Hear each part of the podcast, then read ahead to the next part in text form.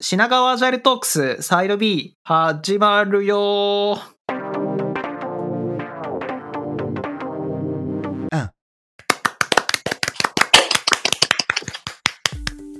はい。この品川ジャイルトークサイド B は、えー私、林とトミーさんの2人でゲストの方をお呼びしてワイワイするラジオです。で、えーご意見、ご感想は、ハッシュのシナジャイルでつぶやいていただけると嬉しいですと。今回はゲストに小笠原さんをお呼びしております。小笠原さん、よろしくお願いします。よろしくお願いします。まあ、今回、えーゲストに出ていただくのも初めてということで、簡単に自己紹介をお願いしてもよろしいでしょうか。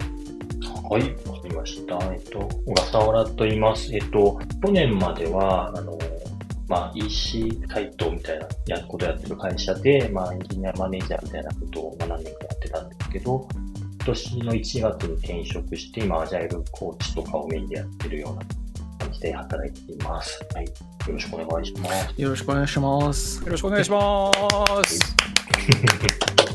今は、あれなんですね、小笠原さん、アジャイルコーチだったんですね。あ一応そんな、あまあ、スクラムマスターとかアジャイルコーチとかそういうロールというか、はい。まあ、マネージャーではない。えー、じゃあなんかいろんなプロジェクトとか、自社内のプロジェクトとかに行って、アジャイル教えてるみたいな感じなんですか？まあ、そうですね。まあ、グループ系の今、お客さんというか、で、とこ行って、いろいろ、はい、お話ししてるって感じ。えー、なるほど、なるほど。エンジニアリングマネージャーからアジャイルコーチって結構、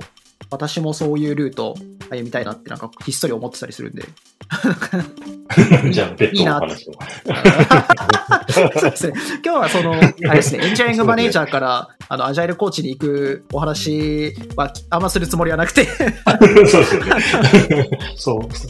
なんで、今回、ちょっと小笠原さんに声かけさせてもらったかというと、はい。教育心理学をなんかすごく学んでらっしゃるイメージがありまして、はい。謎な学問、教育心理学。謎の中はい。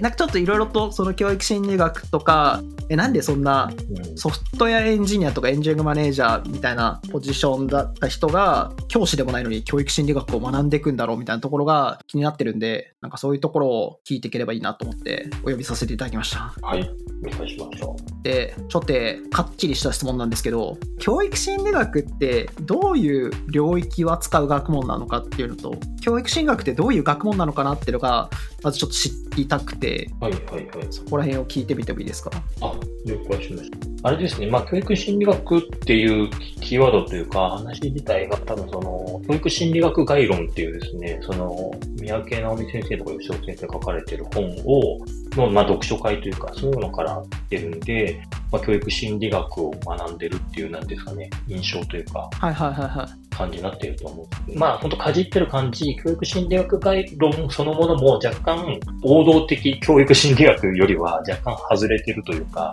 はいはいはいはい。なので、本当にあの、教育心理学概論の話だったんですけど、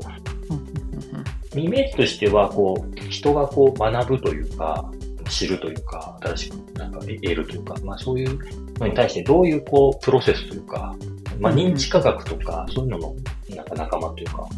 のイメージなんですけど、どういうこう、プロセスをたどって理解っていうのがこう、行う、発生というか、うん、なんか、とか人がわかるっていう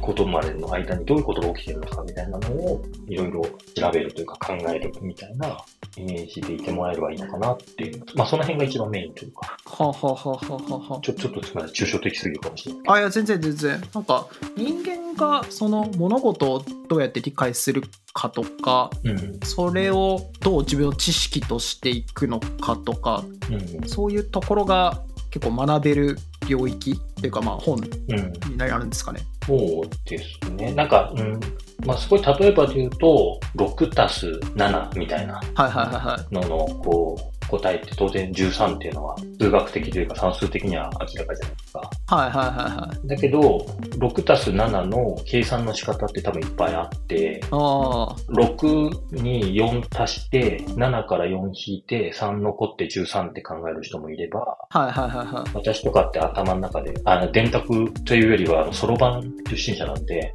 頭の中にその、そろばんを描思い描いて、こう、あの、頭の中でこうパチパチパチってやって、13っていう人もいれば、はいはいはいはい。その、まあ多分な、なんかいろいろなパターンとかにも、まあ代表的なやり方があったりとかして、うんうんだからその、なんていうの、考えていくプロセスっていうか、本当人それぞれだったりもするから、まあ答えが同じように見えても、人の考え方とか、その、捉え方というか、まあ枠組みって言ったりとかするんですけど、はいはいはいはい。そういうのってすごく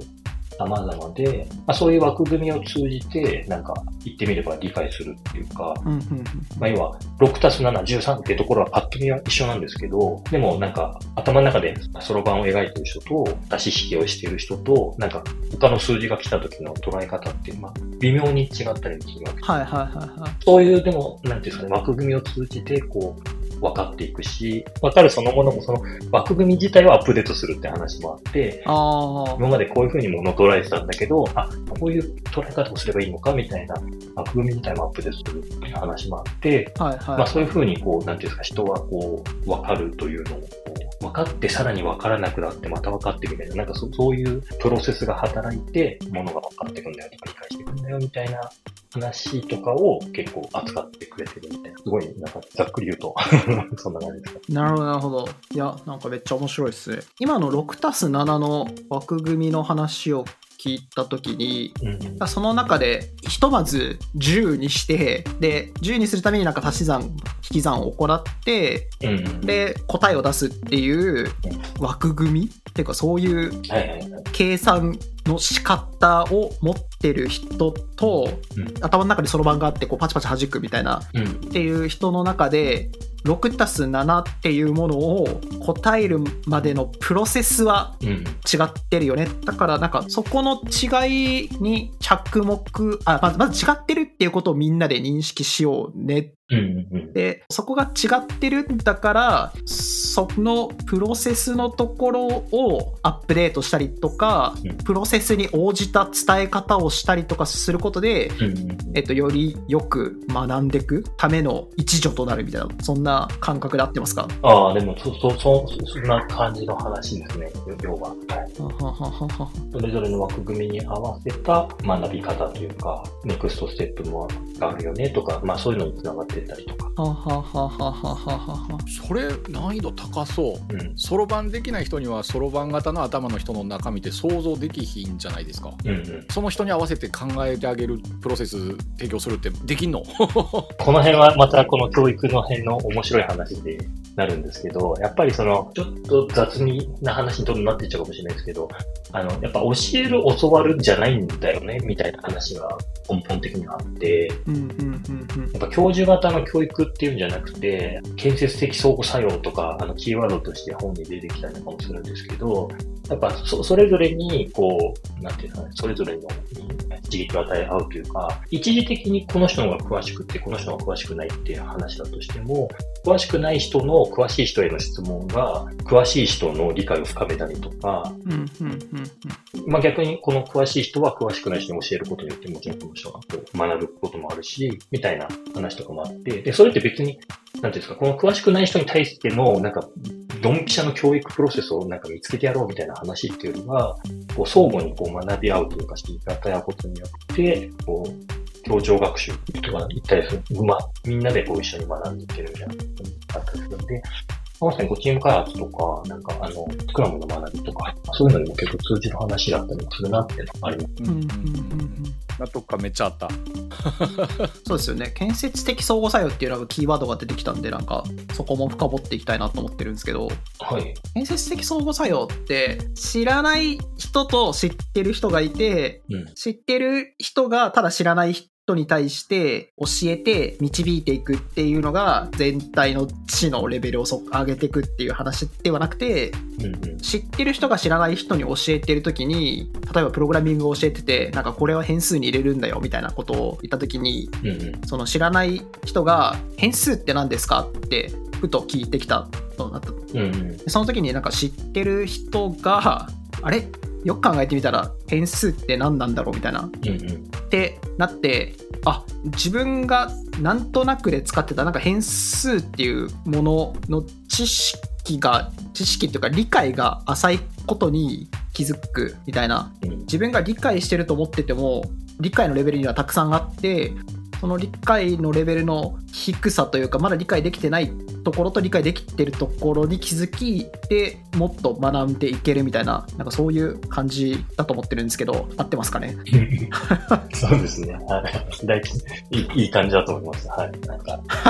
そうですね。そういう、あの、相互の質問とかを繰り返しながら、だんだんこう、深い理解につながって。有名なその、ミシンっていうボビンの論文みたいな、直美先生の論文があったりもするんですけど、うんうんうんそうそういうのも、その、まさにこう、理解の深さみたいな。ミシンってなんで縫えるのかみたいな。はいはいはいはいすごい、なんか、中身、掘り下げていけばどんどん細かい話だってっていうか、難しい話になってくる確かにのが、まあ、ある程度の仕組み分かってる人と分かってない人がペアになって、いろいろ質問とかしていくと、こここまでは分かってるんだけど、この先は説明できない。で、そうするとそこが分かんないっていうのが分かって、そこが説明できるようになってくると、また、こう、次の深い理解につながっていくみたいはいはいはいはい。を、なんか、実験的にこう、分析する、してる、まあ、論文とかあったりする。でも、あの、今、林さんが言われたみたいに、本当にこう、そういう、だんだん、ここが分かってないんだなって分かって、より理解が深まっていくみたいなイメージで合ってるの。をはあはあはあはあは。あ確かに布にこう糸を通すみたいなことはしてるから、うんミシンがなんで動くのかなんとなく理解できるような気をするけど じゃあなんであれあの糸はちゃんとこうつながってて そうそうそうそう。上張りと、上、なんかね、ありますよね。は針、なんか、私も細胞すごい苦手なんで、全然わかってない。ああなるほどなるほどなるほどふわっとした理解を持ってる人とそんな理解してない人とかでペア組んでうん。お互いに疑問をぶつけ合うみたいなところでより理解が深まっていくみたいなのが建設的相互作用。そうですね。一時的に抜いたり抜かれたりもしながら、どんどん、あの、理解を深めていくみたいなのですね、自分の中では。これはそのよくある詳しい人が教えるっていう形とのメリットデメリットというか良さ悪さみたいな。っていうのってあるんですか？てかこの質問自体がなんかそもそも違う話ですか？どうなんですかね？なんか、自分のイメージは、詳しい人が一方的に教えるなんてものは、そうですね、あんまりないというか、あーはあはあはあはまあまあ本当になんか100回ぐらい同じことを なんかいろんな人に教えてる人とかあんま得るものなかったりするのかもしれないんですけど、あはいはいはいはまあ、基本的には説明というかしながら学ぶこともあるのかなっていう。まあなんかその学びの捉え方次第かもしれないんですけどね。まあただやっぱあの一方的な、なんてまあ教授的教育みたいな言われ方はしたりするんですけど、まあ先生と生徒みたいなうんのは、まあ、やっぱりあんまり学び的な、なんかそういう文章とか読んでると、あんまいいもんじゃないよねっていうか、やっぱその、お互いにインタラクティブな学びとかじゃないと、まあ、教える、お教える、教わるみたいな役割持ってたとしても、双方にとってあんまり嬉しくないとか、教える方も得るものはないし、なんか教わる方も全然、なんて頭に入ってこないというか、理解できないみたいなところがあるので、まあ、ななるべくその質問とかし合ったりとか、まあ本当にケースバイケースだとは思う、まあ、あの部分はあるかもしれないですけど、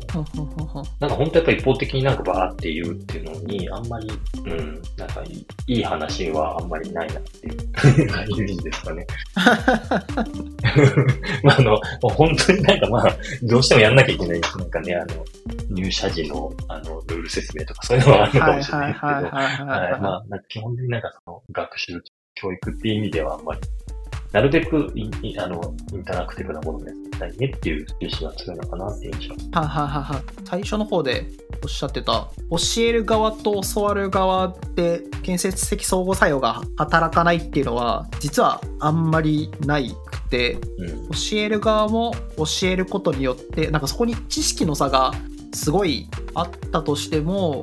教える側は教えることによって学びを得るし、うん。その教わる側からのリアクションとかフィードバックとか質問とかによってうん。教わるから大小はあるしなんかめちゃめちゃ小さいかもしれないけど人が何かを学ぶとかお教えるとか教わるっていうことが発生してるタイミングではこの建設的相互作用っていうのはあなんか働いてるんじゃないかなみたいなそんな感じですかね。うん、まあ、そうですね。すごい 雑すぎるかもしれないですけど、自分はそのぐらいのイメージでは捉えてますね。あはい。あの、うん、まあ、なんなら聞いてくれてるだけでもいいぐらいのところはあいはいはいはいはいはない特になんかまあ、教えてるっていうとあれですけど、なんかと考えてる時とか、なんか、例えばなんだろう、まあ、ソフトウェア開発とかの文脈では、設計するときにめっちゃ詳しい人と詳しくない人二人でいて、うんなんか詳しくない人はなんかあんま役に立たなそうみたいなイメージとかあったとしても、なんか実は詳しい人と思ってる人が、詳しくない人に、こう自分はこういう設計しようと思ってってなんか喋ってるだけでも、頭の中で考えてるだけより結構気づきあったりとか、なんかあったりする気がするんですよね。まあまあ、まあそういう意味では、なんていうんですかね、知識差がとか経験差があっても、なんか、なんか双方に貢献というあったりするようなイメージね。まあ、本当にポピーナレッジだけを提供するっていう意味では、まあなんか、あの、得るものは多少教える側は少ないってなるかもしれないはいはいはいはいもう何百回も何何千回もしたようなトークをのとか、はい。インタラクティブさもなくただ一方的に喋ってみたいなっていうのは、まあ、もうただ、なんかないことはないのかもしれないですけどね。はい。急にトミーさんに話振るんですけどはい。昔トミーさんがペアプロについて話してる時にもう全然誰でもいいと隣にいてくれるのはペアの人がいてくれるだけですもうありがたいんやみたいな話をしてたような気がするんですけどはいはい。それってそこに建設的相互作用が発生してるんですか？パターンとして2つ3つパッと思い出すんですけど、えっと、実際初心者の方とを教育兼ねてペアプレやることとか結構多いんですね。うんうん。ほんならコードを書くのはとてもじゃないけどやっぱついてこれないわけですよ。でもあえてそのペアプロの単性10分とか5分とかで交代するんですけどやっぱその時に一応質問とかいっぱいしてくれるわけですよ。黙って座ってるだけやったらダメなんですけど質問してくれるとやっぱり設計がブラッシュアップしていきますね、うんうん。うーん。あその件見落としてたとかもありますしあと説明力自分の説明力がどんどん上がっていきますよね、うんうんうんうん。あともう一個あのあれえっと仕事僕基本あの一人でやってるとパニクるんですよ。うん。うんやりたいことがいっぱいあってドワーってなって効率悪くなっていくんですね。うんうん。で喋りながらやってるとこれ後回しやとかっつって言えるんですよなぜか。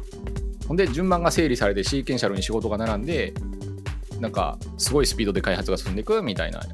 効果もあったりとかするんですけどそれはどうなんでしょうね。け建設的相互作用とかになるんですかね。設計がブラッシュアップしていくっていうのは多分だいぶ近そうな気がする。うん。でも、いい効果いろいろあるなっていう気持ちはそうありますね。僕一人で仕事なんて耐えられないですよ なんか個人的にはこの建設的相互作用の考えって、なんかその辺がすごい好きで、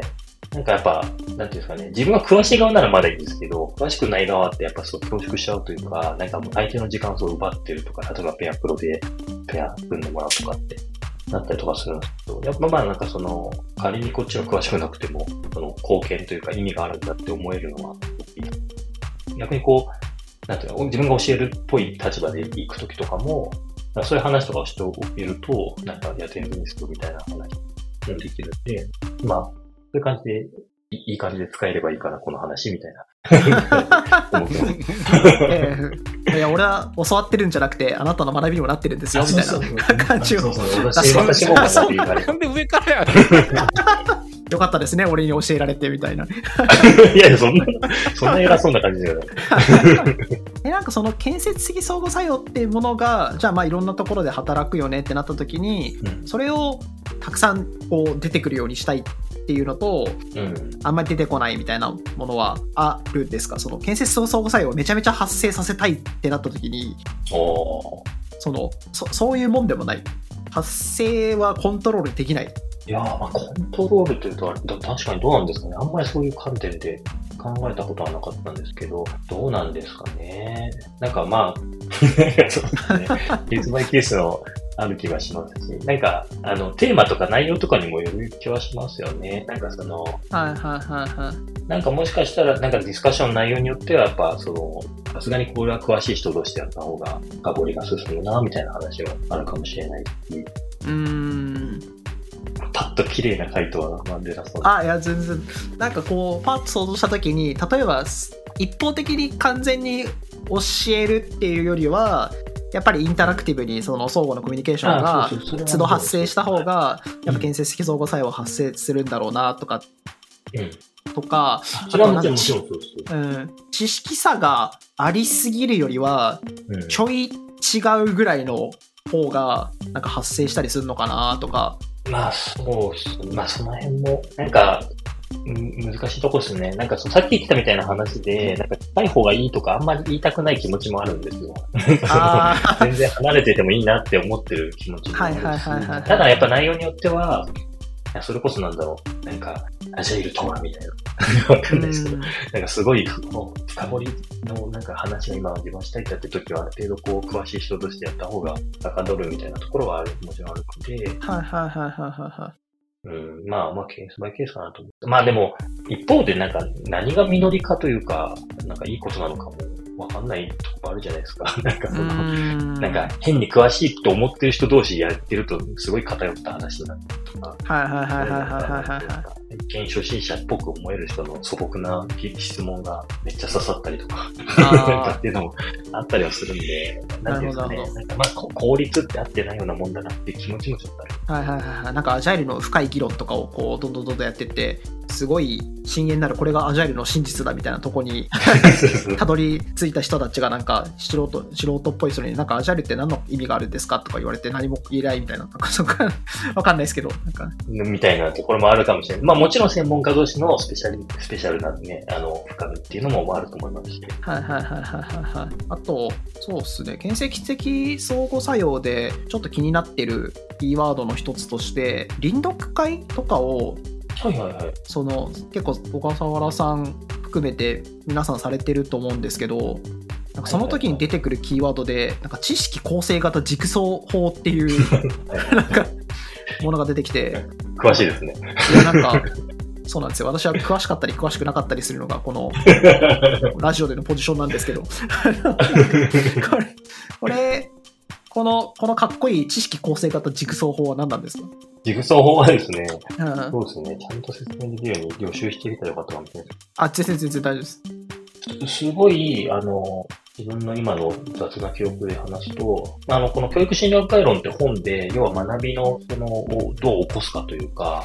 うんうんあの、ささっきの林さんの話にちょっと近いかもしれないですけど、いい感じでこう、みんなで学ぶ。はいはいまあ、特にこの協調学習みたいな、あの、なんていうんですかね、キーワードというか文脈があって、こう集団でどう学ぶかみたいなのをやる中で、こう意図的にこの学びをこう起こすみたいな、そのやり方として、なんか考えられた、なんかまあ方法の一つみたいな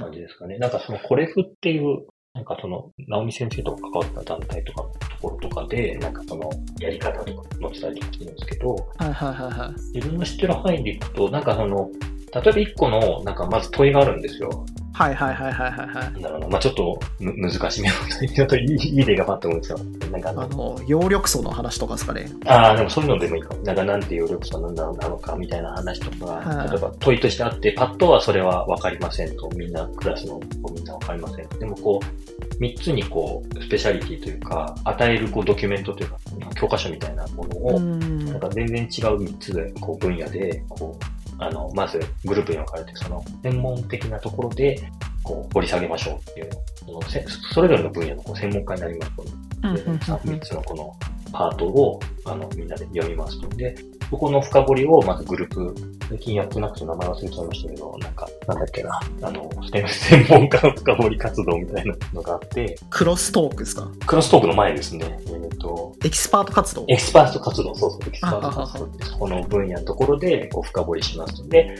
そしたら、あの、各エキスパートが誕生するんで、そのエキスパート同士が集まって、3つに分かれたとしたら、3つのパートの人たちが集まって、このエキスパート同士で話しますと。はいはいはいはで、私はジグソー活動だったかな？なんかその、要は、ジグソーパズルみたいな話だと思うんですよね。その、それぞれのパーツ、パーツを誕生させた上で、そのパーツを組み合わせることで新しい知識を生むというか、ちょっと葉緑素の例が、パーツがわかんないですけど、なんか、あ のそうっすね。葉っぱのなんとかがなんとかみたいな、この、なんか、葉それぞれのパートに、ごとに、はいはいはい。葉緑素の話だと、たまたま、私が今、教育心理学概論を手元に持っているんですが、葉はなぜ緑かっていう、問いがあって、それに対するエキスパート資料1が色はどうして見えるのか、はいはいはい。エキスパート資料 B が葉緑体の光吸収スペクトル。うん。で、エキスパート資料 C がエンゲルマンの実験。これは青緑という水槽と好気性細菌を容器に入れみたいな感じの書いてますね。でそういう、なんか、はいエキスパートになった上で、その、なんだっけ、なんだ、その今言われたみたいな、各分野の人たちが、こう、集まって、あの、ガチャンってなったことによって、その、要あの、最初の葉緑素でしたっけ？なんかその、はいはいはいはい。みたいなのの問題に対する答えをこう考えていくことで、エキスパートのこう知恵を集めて、新しい発見というか、アイデアを出していくみたいなのをやっていき、最後にその、それぞれの、なんか、エエキスパート3人、エキスパート3人って集まった人たちの。考えたことをさらにこうクロスで、あの自分たち各各グループこういうふうに考えましたみたいなのを共有して、ああ、なるほど、みたいな学びを深めるみたいなのを、が、一応その、ジグソーの設計というか、まあ本当に授業デザインみたいな感じなんですけど、まあ場作りというか、で、読書会でそれやってるのは、単純に、ま、真似してるというか、ちょっとそのエッセンスを取り入れて、なんか3章とかを1章ずつ読んで、1章ずつ読んだ内容をお互いにジグソー活動でシェアして、かかつシェアした内容をクロスで話して、こういうことをしました。まあそれぞれみんな読んでるから、うーん。えー、へーっていうのは起きるし、あと、なんかいいのは、あの、自分の読んだ章を必ず他の人のところで説明しないといけないから、少なくとも読んだところは結構、なんていうんですかね、理解が深まるというか、はいはいはいはい。その場で喋んなきゃいけないんで、あー あ読んでなんか終わりじゃなくて。この後喋る、読むわりじゃなくていいよ。この後喋る風にどうやって喋ろうって思いながら、こう、そのエキスパート活動をやることになるんで、うん。まあ、結構その、え記憶に残りやすい場だったりはしましたね。なんで、あの、読書会でやってるのは、ま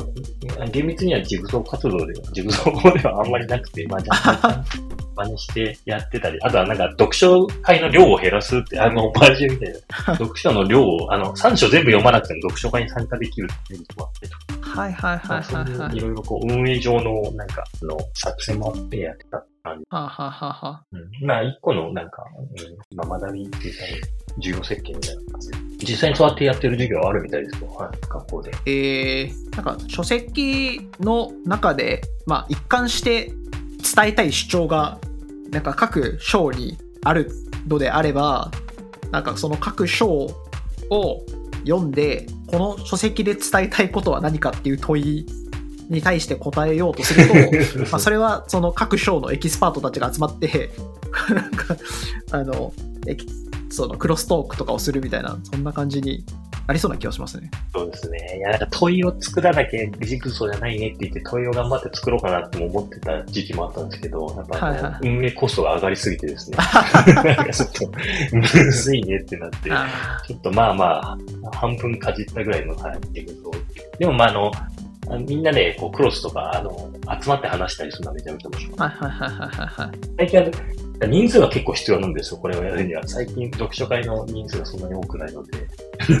最近はあんまやってないです。なるほどなるほど。そろそろ一部のエンディングに向かおうかなと思うんですけども、はいせっかくなんであれですか、はい読書会の宣伝とかがあれば。ああ、読書会ですね。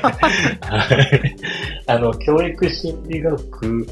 関連読書会だっけな？なんか、なんかリンクとか貼れるんでしたっけ？後で。あの、 connpass で、あの、やってまして。はいはいはい。 Discord と connpass で月に1回ぐらいやってるんですが、最近はですね、あの、教育心理学というよりは若干こじらせて、なん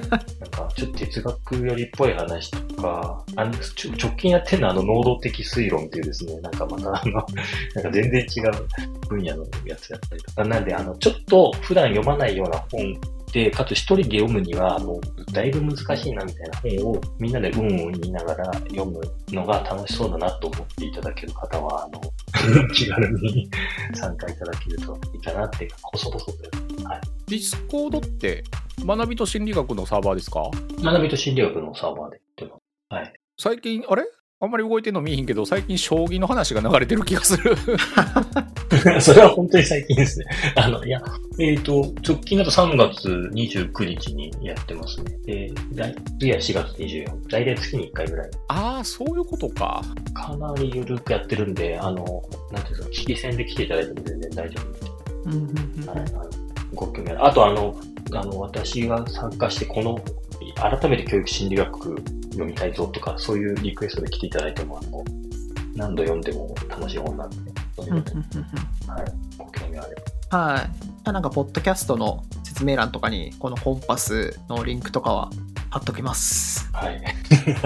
ぜひ、皆さん、教育心理学関係勉強会スラッシュ読書会に参加したいなと思った方は、そこからコンパスご登録いただければという感じですかね。じゃあ、まあ、一旦第1部としてはこんな感じですかね。はい。じゃあ、小笠原さん、ありがとうございました。あ